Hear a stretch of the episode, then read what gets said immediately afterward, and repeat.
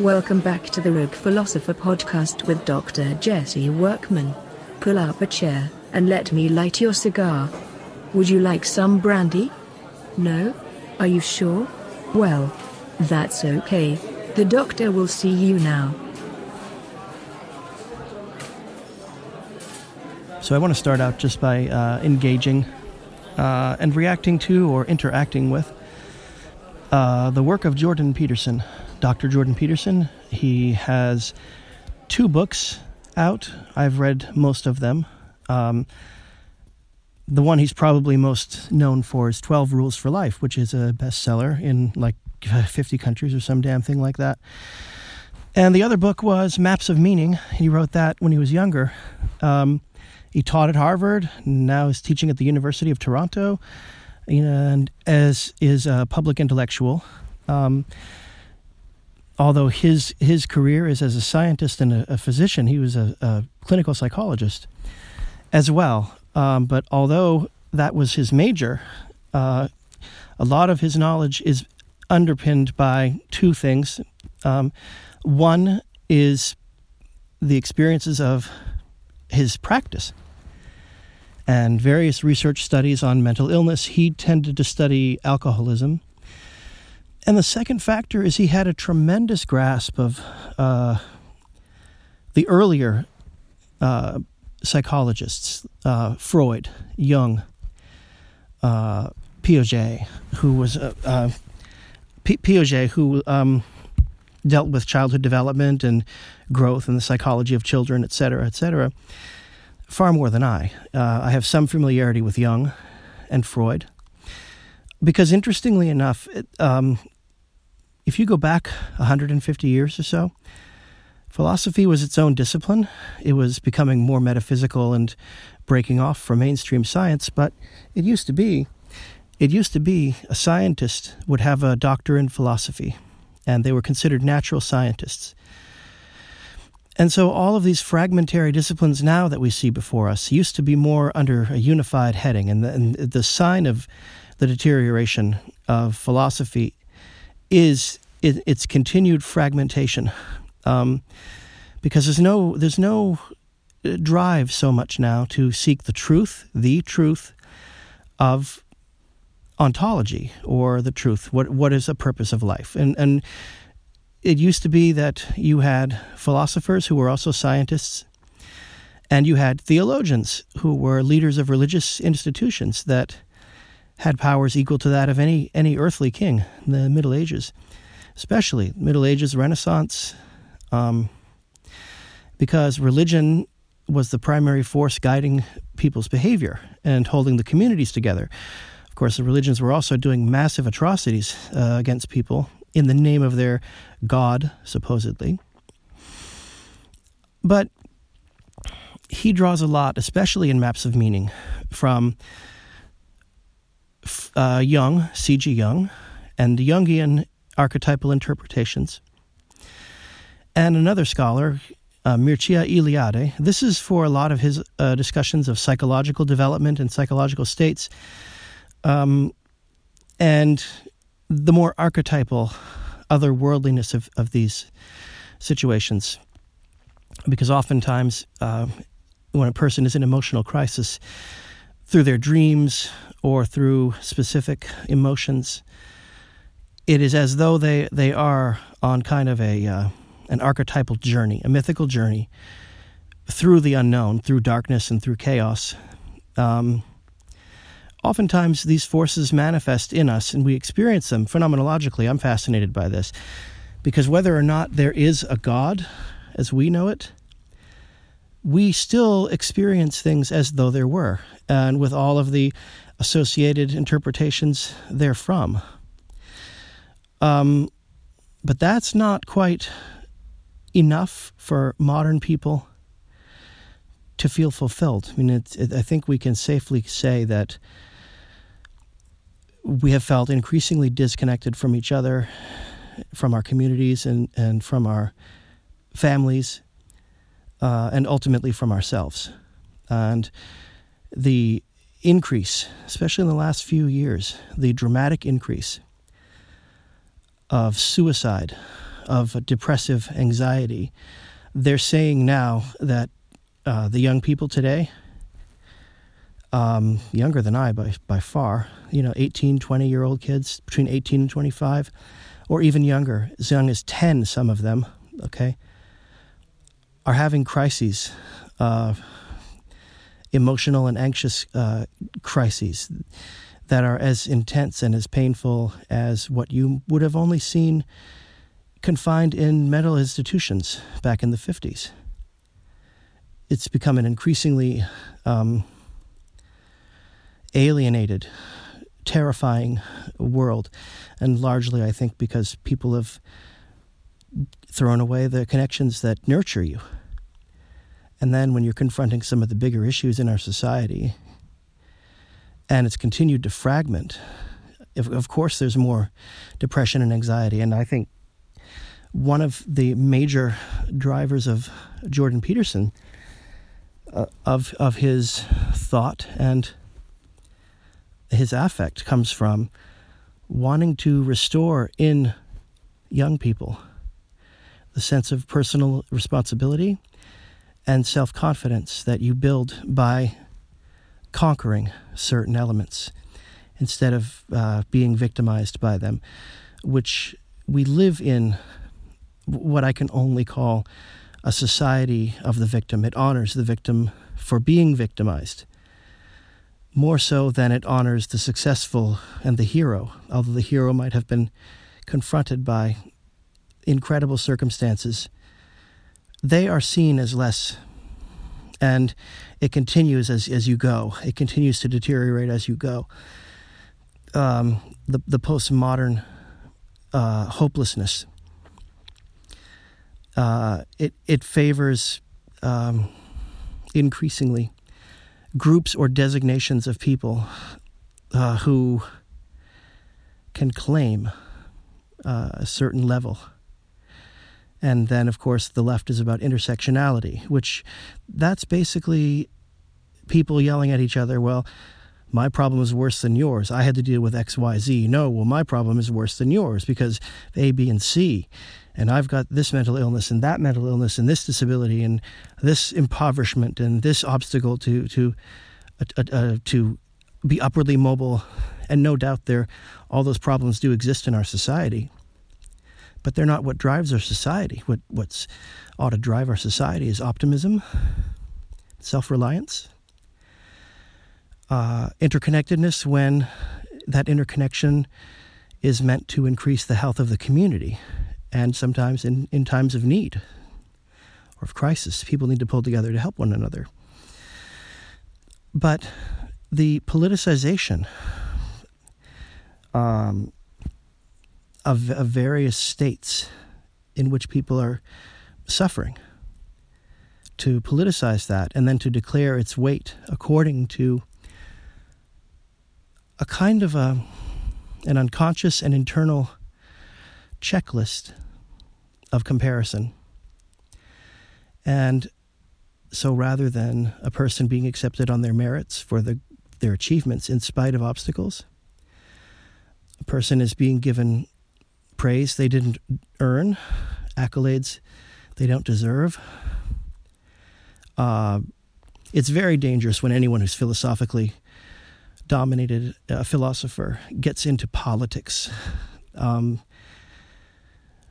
because we tend to be pretty naive about about how underhanded it can be. Even though philosophers think they have a mastery of politics, they, they, they don't for the most part. They're too abstract. So, but in order to engage with Jordan Peterson, who is not, after all, a philosopher, he's not. He's a, a psychologist with a tremendous amount of knowledge about religious studies and, and for lack of a better term, well, the psyche, we'll call it the psyche, uh, how that the soul kind of functions. And a lot of what drives his 12 rules is the idea of health and, and illness. That if you are isolated and if you dwell overly powerfully on grievances, some of which may be legitimate, but you'll become increasingly isolated, angry, hateful, bitter, until you you arrive at a point where you hate being itself for being. You hate yourself and you hate everybody else. Uh, the reasons are are irrelevant. That, that, that that's the state one arrives at, and a major driving force, as far as he's concerned, among young people, is that when they go to college, totally unprepared to do so, they go to college and they get exposed to postmodern thinkers from the very get go, and increasingly so, and across disciplines more and more, as I've said before. And they become indoctrinated with a deep pessimism and disbelief and and cynicism that they're really too young to hold on to. They're being they're being twisted before they even have a chance to evaluate themselves. A lot of the postmodern thinkers at the core of their thought is emptiness it's emptiness. You know, then they they will try to make points that they're criticizing society and how evil capitalism is, and or how evil uh, any sort of competency or hierarchical structures are. Uh, the, the the very strange mutant hybrid between communism and an almost intellectual anarchy of uh, postmodernism, where some of the driving uh, underpinnings that all agree on who are in the postmodern field is there are no grand narratives, there are obstacles uh, artificially keeping people back, that everyone is absolutely equal, and that the more victimized a person is, the more in need of payback they deserve justice. They deserve they deserve uh, acknowledgement, and we all need to say how sorry we are. I mean, there's a kind of a, of a, especially through Derrida, there's a war against words and concepts, and the idea that uh, certain structures exist for the purpose of oppressing. Derrida even goes so far as to say that words, words are a form of violence when they're used to categorize. That's a violent, a violent attack. It's not. I don't. Obviously, this stuff, and I'm not even doing it entire justice, um, because even the devil must be given his due. They made some insights largely because of phenomenology about how experientially there is some leeway in the way a person experiences reality. Um, and there is some room for leeway as far as the relative nature of one's experiences, where in some people's universes, let's say, things always go correctly for them, or they go very well. And in others, everything tends to keep going wrong over and over and that that reinforces uh, deep mental illness. And Dr. Peterson has traced this to the the person's inability to take responsibility. And again, I, I take issue with some of some of what he has to say about this because I think there is such a thing. He might agree. There are times when people do experience tremendous injustice. Uh, or they're hurt really badly and never quite recover. I mean, he's treated such people, he's, he's spoken of such things. But that there's a social, uh, there's a wide malaise. And a lot of that is being driven by the, the, the education, uh, the inadequate and misguided, even erroneous education that people are getting because of these very, very intellectually dangerous charlatan, uh, false compassion, far left activists. They're very dangerous. Uh, in effect, you, one goes to school with a certain worldview and a certain set of beliefs, and they get shattered at once. They get shattered. And it is one thing if you grow up in a religion and you, on your own, come to the conclusion that it's not for you. You have to leave it. It's not real. You know, you've thought about it, you've read the sources, you've carefully considered. No, they're just being thrown into it, uh, whether they are religious or not, because postmodernism even goes after the basic structure of human nature to uh, uh, to to poison the well. To poison the well. And it's worse than that because now the younger you go they're being given contradictory messages. They're being told you're perfect you're a winner you're great you know? Yet they're not being allowed to to grow and to express the fullness of their potentiality. You know, and I mean, from what little I know of this, I mean, helicopter parenting, uh, the whole self esteem, issue of self esteem. And yet, it's in that very population of people that the suicide ideation and suicide rates, I believe they've tripled in the past seven years. Seven years. And there has to be something is doing it, right? Kids just don't wake up one day and go to the hospital because they want to kill themselves. There has to be something going on. And it can't all be all at once. It, it would be too coincidental to believe that all these kids are getting sicker because of, of distant parenting, although that's probably a factor uh, some sort of poison, GMO, God, who knows? But a lot of it is because they're being told when they get into these colleges who aren't teaching them how to think for themselves. They're being given these contradictory push pull messages from postmodernism. And they're, they've never, they, they don't criticize society with the goal of wanting to improve it. They criticize their enemies whom they want to destroy. No compromise, destroy them. Destroy them utterly. And they hide behind social justice causes that it's very difficult to stand against. I mean, that, you know, that's an old trick. Yeah. If you want to get a bill passed in the Congress, you write it up and you put in a clause, say, to help starving children in an orphanage or something, so that if you vote against this bill, which may have a multitude of things wrong with it, then you're classified as voting against the well being of children.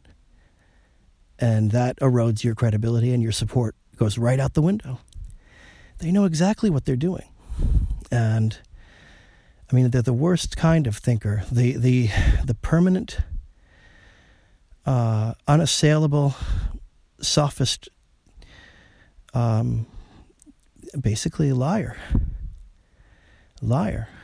And I think he takes issue, Dr. Peterson takes strong issue with the socials drifting, the society is drifting more and more towards negation of the individual. Okay, towards negation of the individual, where you deprive them of their capacity to be at their fullest strength at their highest level of, of um, actualization, self realization, if you're, if you're Jungian, and basically hobbling, hobbling them mentally and emotionally. They're stunted. Um, I saw a lot of this in my doctoral program. And I was very stupid. I actually thought colleges were still about discussion and open minded discussion and on more than one occasion when I brought it up, the inconsistencies. I was shot down like nobody can believe. I was just just ambushed, just shot down. It's so goddamn phony. And the whole identity identity politics I mean what they call the culture war. I think it's it's deeper than one's politics. Politics is just the vehicle. it's deeper than that because what we're talking about literally is the unmaking, the destruction of Western society as we know it. The utter destruction of, of, in spite of all the evils in our society, of which they are numerous, we're destroying the good in the name of fighting the evil without actually doing anything to stop it. And in fact, increasing its power increasing hatred, increasing violence, increasing suicide, increasing mental illness.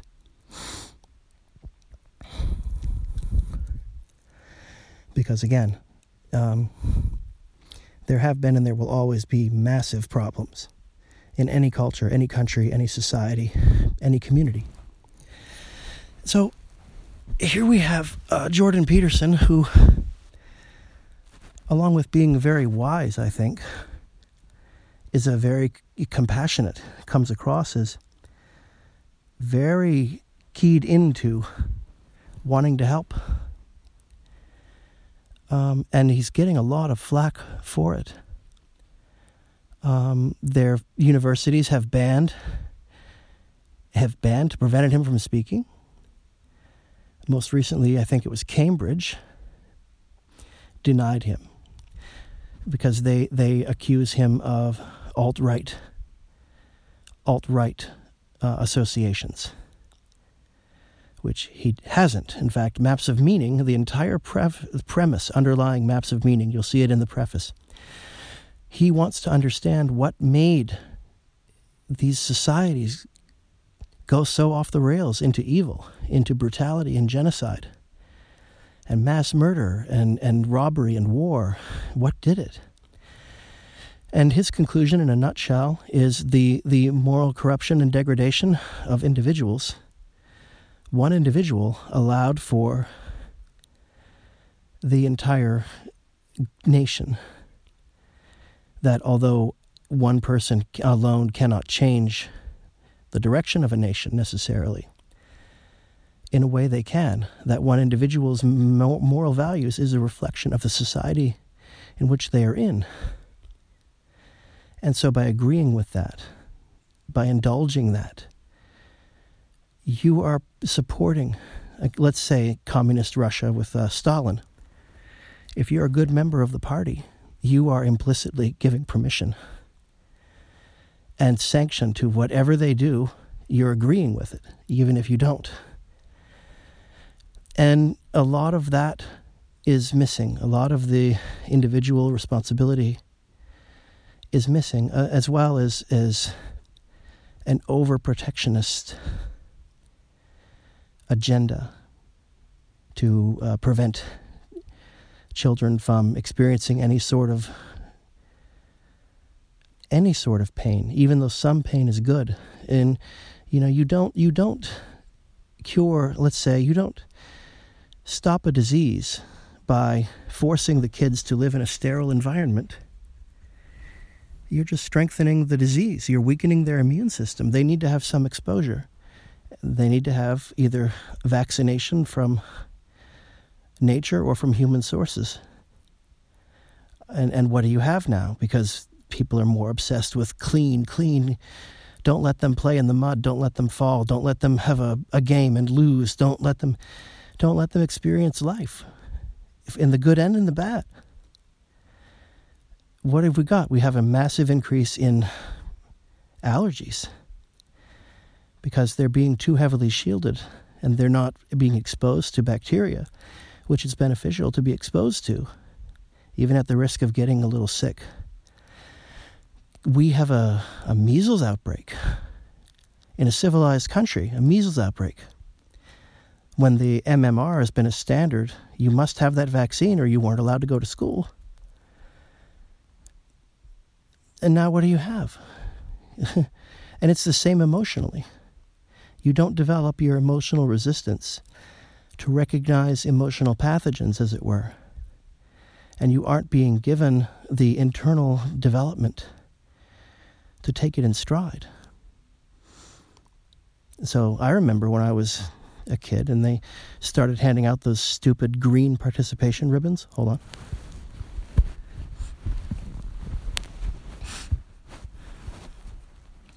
But I, I knew the difference between being a winner and, and being a loser. And I can't see, but I would have felt better about losing. There's some things I can't do, which I've gone into this before. I was I was given some well-meaning but exceptionally destructive uh, indoctrination. You can do anything a sighted person can do. Then then why is blindness an issue? And I remember trying to run this obstacle course or whatever, hating it, not being able to do it. And at the end, what did they do? They they gave me a green ribbon and like you're still a winner. You no, I'm not. I mean, it's not always a bad thing to lose. To lose it, it teaches it teaches you how to increase your determination to do it better next time. What did you learn? Well, sorry, hang on.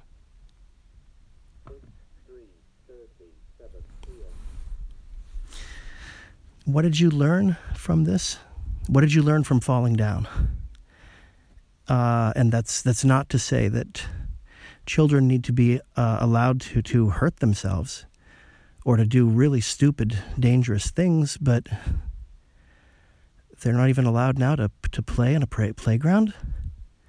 They're not allowed to lose a baseball game or uh, on track. The the person running no matter what your time is coming across the finish line, you're still the first place winner? No, you're not. I felt much worse being given that, that ribbon. It, it made a very frustrating and miserable experience. It, it, it made it far more uh, present. It made it increasingly obvious to me. Um, and there's well meaning people who are misguidedly giving misinformation to children that's increasing their distress as children and as adults. Um, I think that um, it, it is a sort of socially, a social wide sickness. It is a sickness um, that a very few very clever activists, some of whom have tried to silence Jordan Peterson um, when he critiques the academy, which he, he that's his bread and butter, right? Well, he's willing to stand up and critique it. Then there must really genuinely be something wrong with it, because nobody does that just for attention. They risk their career, they risk their tenure, they risk their pension, they risk being accepted by the community. They don't just wake up one morning and go, "Oh, I think I'm going to do this." I'm going to no, you you become a kind of a whistleblower, which he is. In a way he is. By calling out the academicians for crummy, sloppy, lazy teaching, uh, indoctrination instead of education. He's a whistleblower. He's calling them out.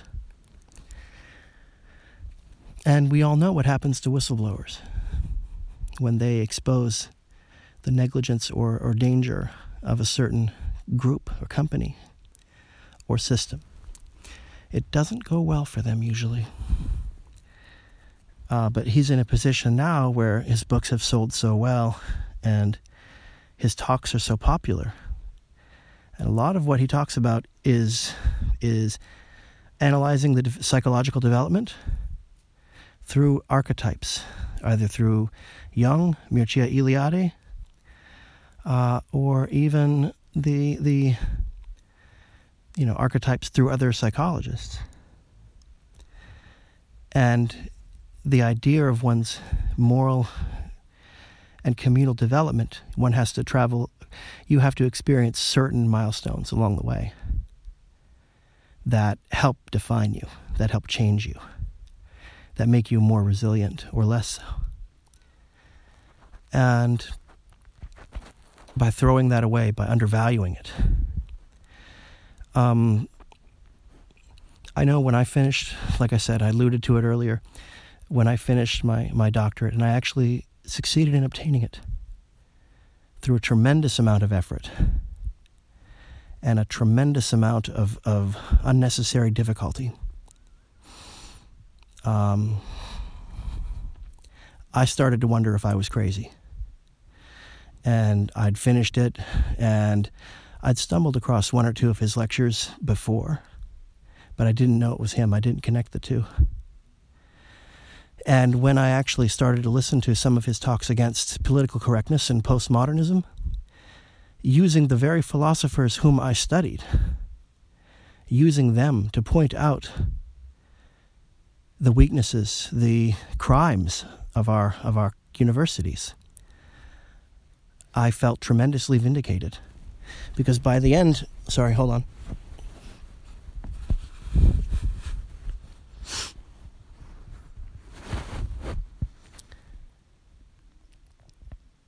I had taken such a uh, a tremendous amount of criticism, uh, even censure, and I began to think maybe I was wrong. Maybe, uh, maybe,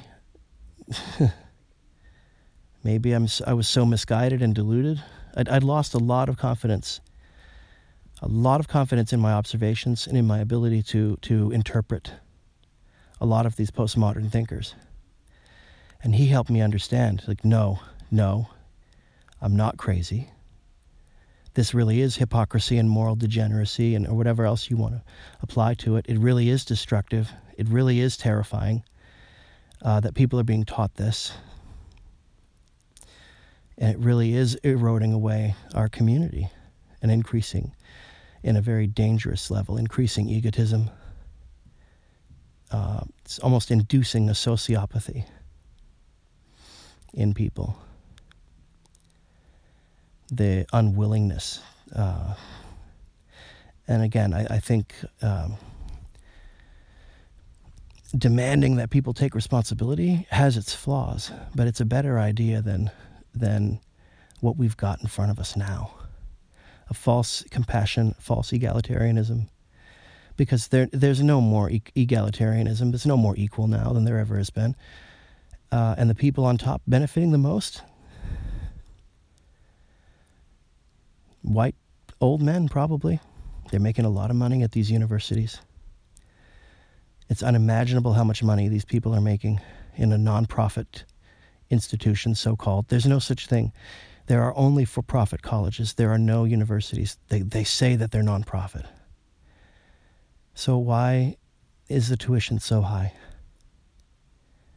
If it were nonprofit, one might think, well, you'd have a lower, more reasonable tuition, wouldn't you? No.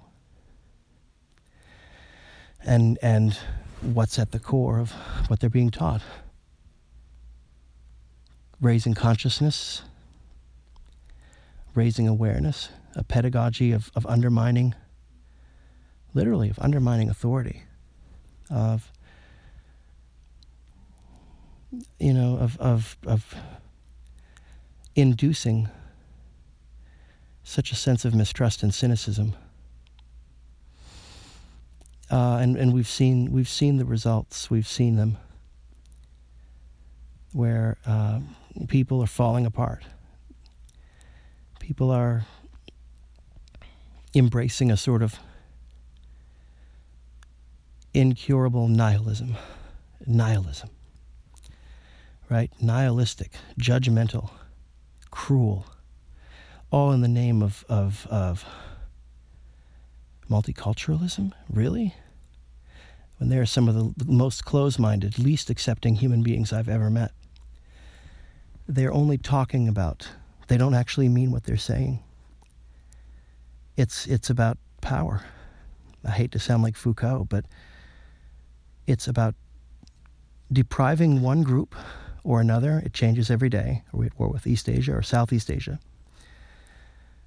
And shaming and humiliating them, or better yet, getting people to hate themselves even more and to shame and humiliate themselves for being what? For being male, for being wealthy, for being uh, uh, of the, the so called dominant group.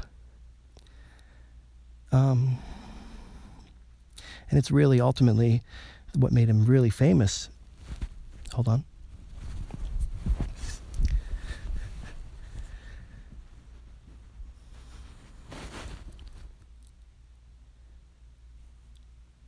Was his uh, stand against uh, excessive political correctness. um, where you're told you have to use a certain pronoun that isn't part of our language. It's made up. It's a made up word. Uh, and if you don't do this, then you you are Hitler or you're a grand wizard of the KKK or something. So there's no in between. You either you either play ball or you're one of the hateful enemy. And if you're one of the enemy, uh, they must not be shown mercy of any kind. They're not human beings. They're they're the embodiment of the worst, uh, most hateful views. Can you imagine? I mean, people are being told, even though they're innocent of it, that they're guilty that they're the personification of all that's evil in the world because they don't want to be forced to use certain words. And it's only going to increase because today it's it's one group, okay? Tomorrow it's going to be another and another and another. And as time passes, they're going to start making up problems for people, uh, making up issues, fake issues, exaggerating them, and then proclaiming that on account of them, these people, such and such and so and so, aren't being heard, their rights are being violated, and that needs to stop. And will you do that by by further striking out against the uh, the patriarchy? And and make no mistake, it's not about it's not although communism is about re-education. The re-education is what's being done in the universities. They're the re the re-education camps. Uh, a softer version of them, but that's what they are. And if they're recalcitrant, you imprison or kill them. And and it, communism, socialism, that's always the end goal. Kill anyone who threatens the utopia if they won't change of their own accord re educate the ones who are, are stubborn, holding on to capitalist notions, um, and do with them the harshest punishment if they don't if they don't bow, if they don't uh, if they don't surrender their their sovereignty.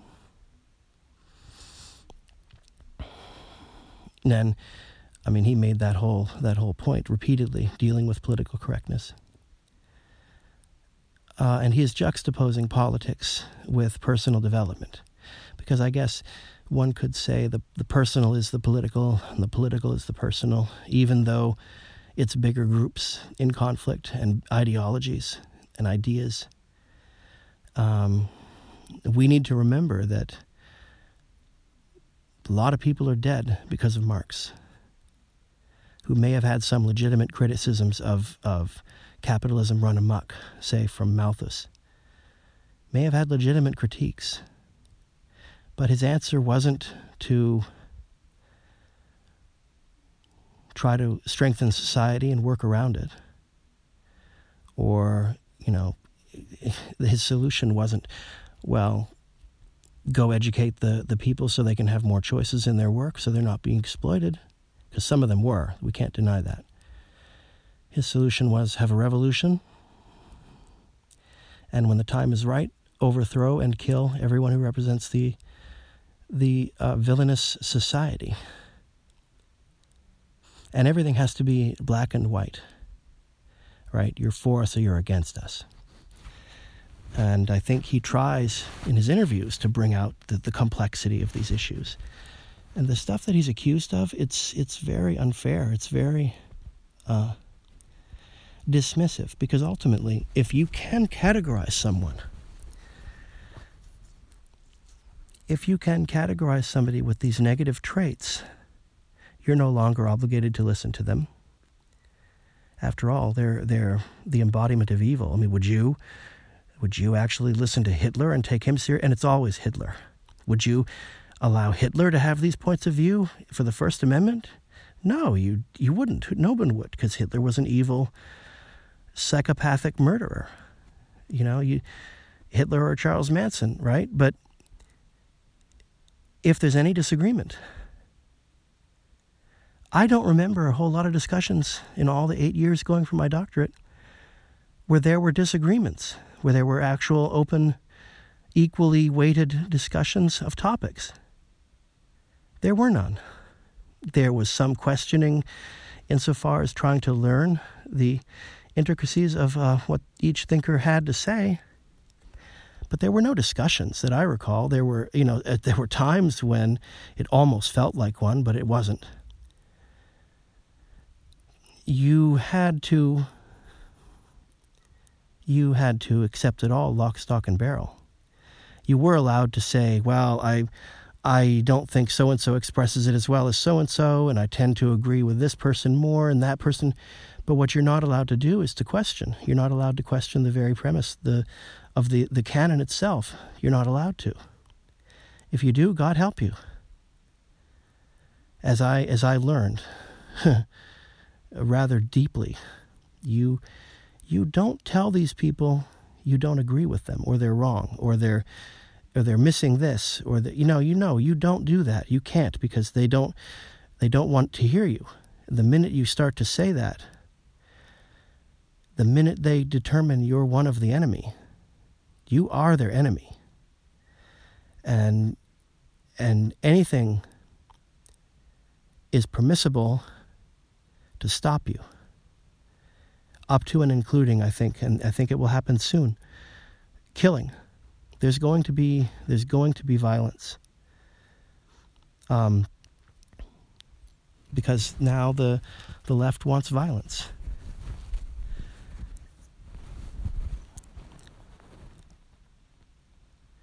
There's often violence at these demonstrations. Um,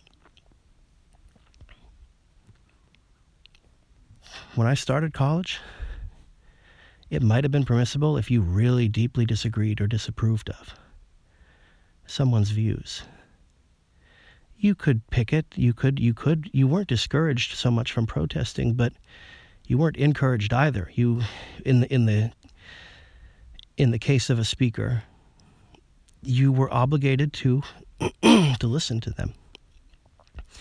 If for no other reason than you want to learn better what they think so you can refute it more effectively. As I said before, when I was undergrad in philosophy, the, the, the emphasis was on understanding, learning about somebody else's point of view so well that you could defend their point of view as effectively as they, more effectively even. And it's through that that you come to a better understanding, maybe you change your mind. But what you don't do is immediately write someone off and classify them as the enemy.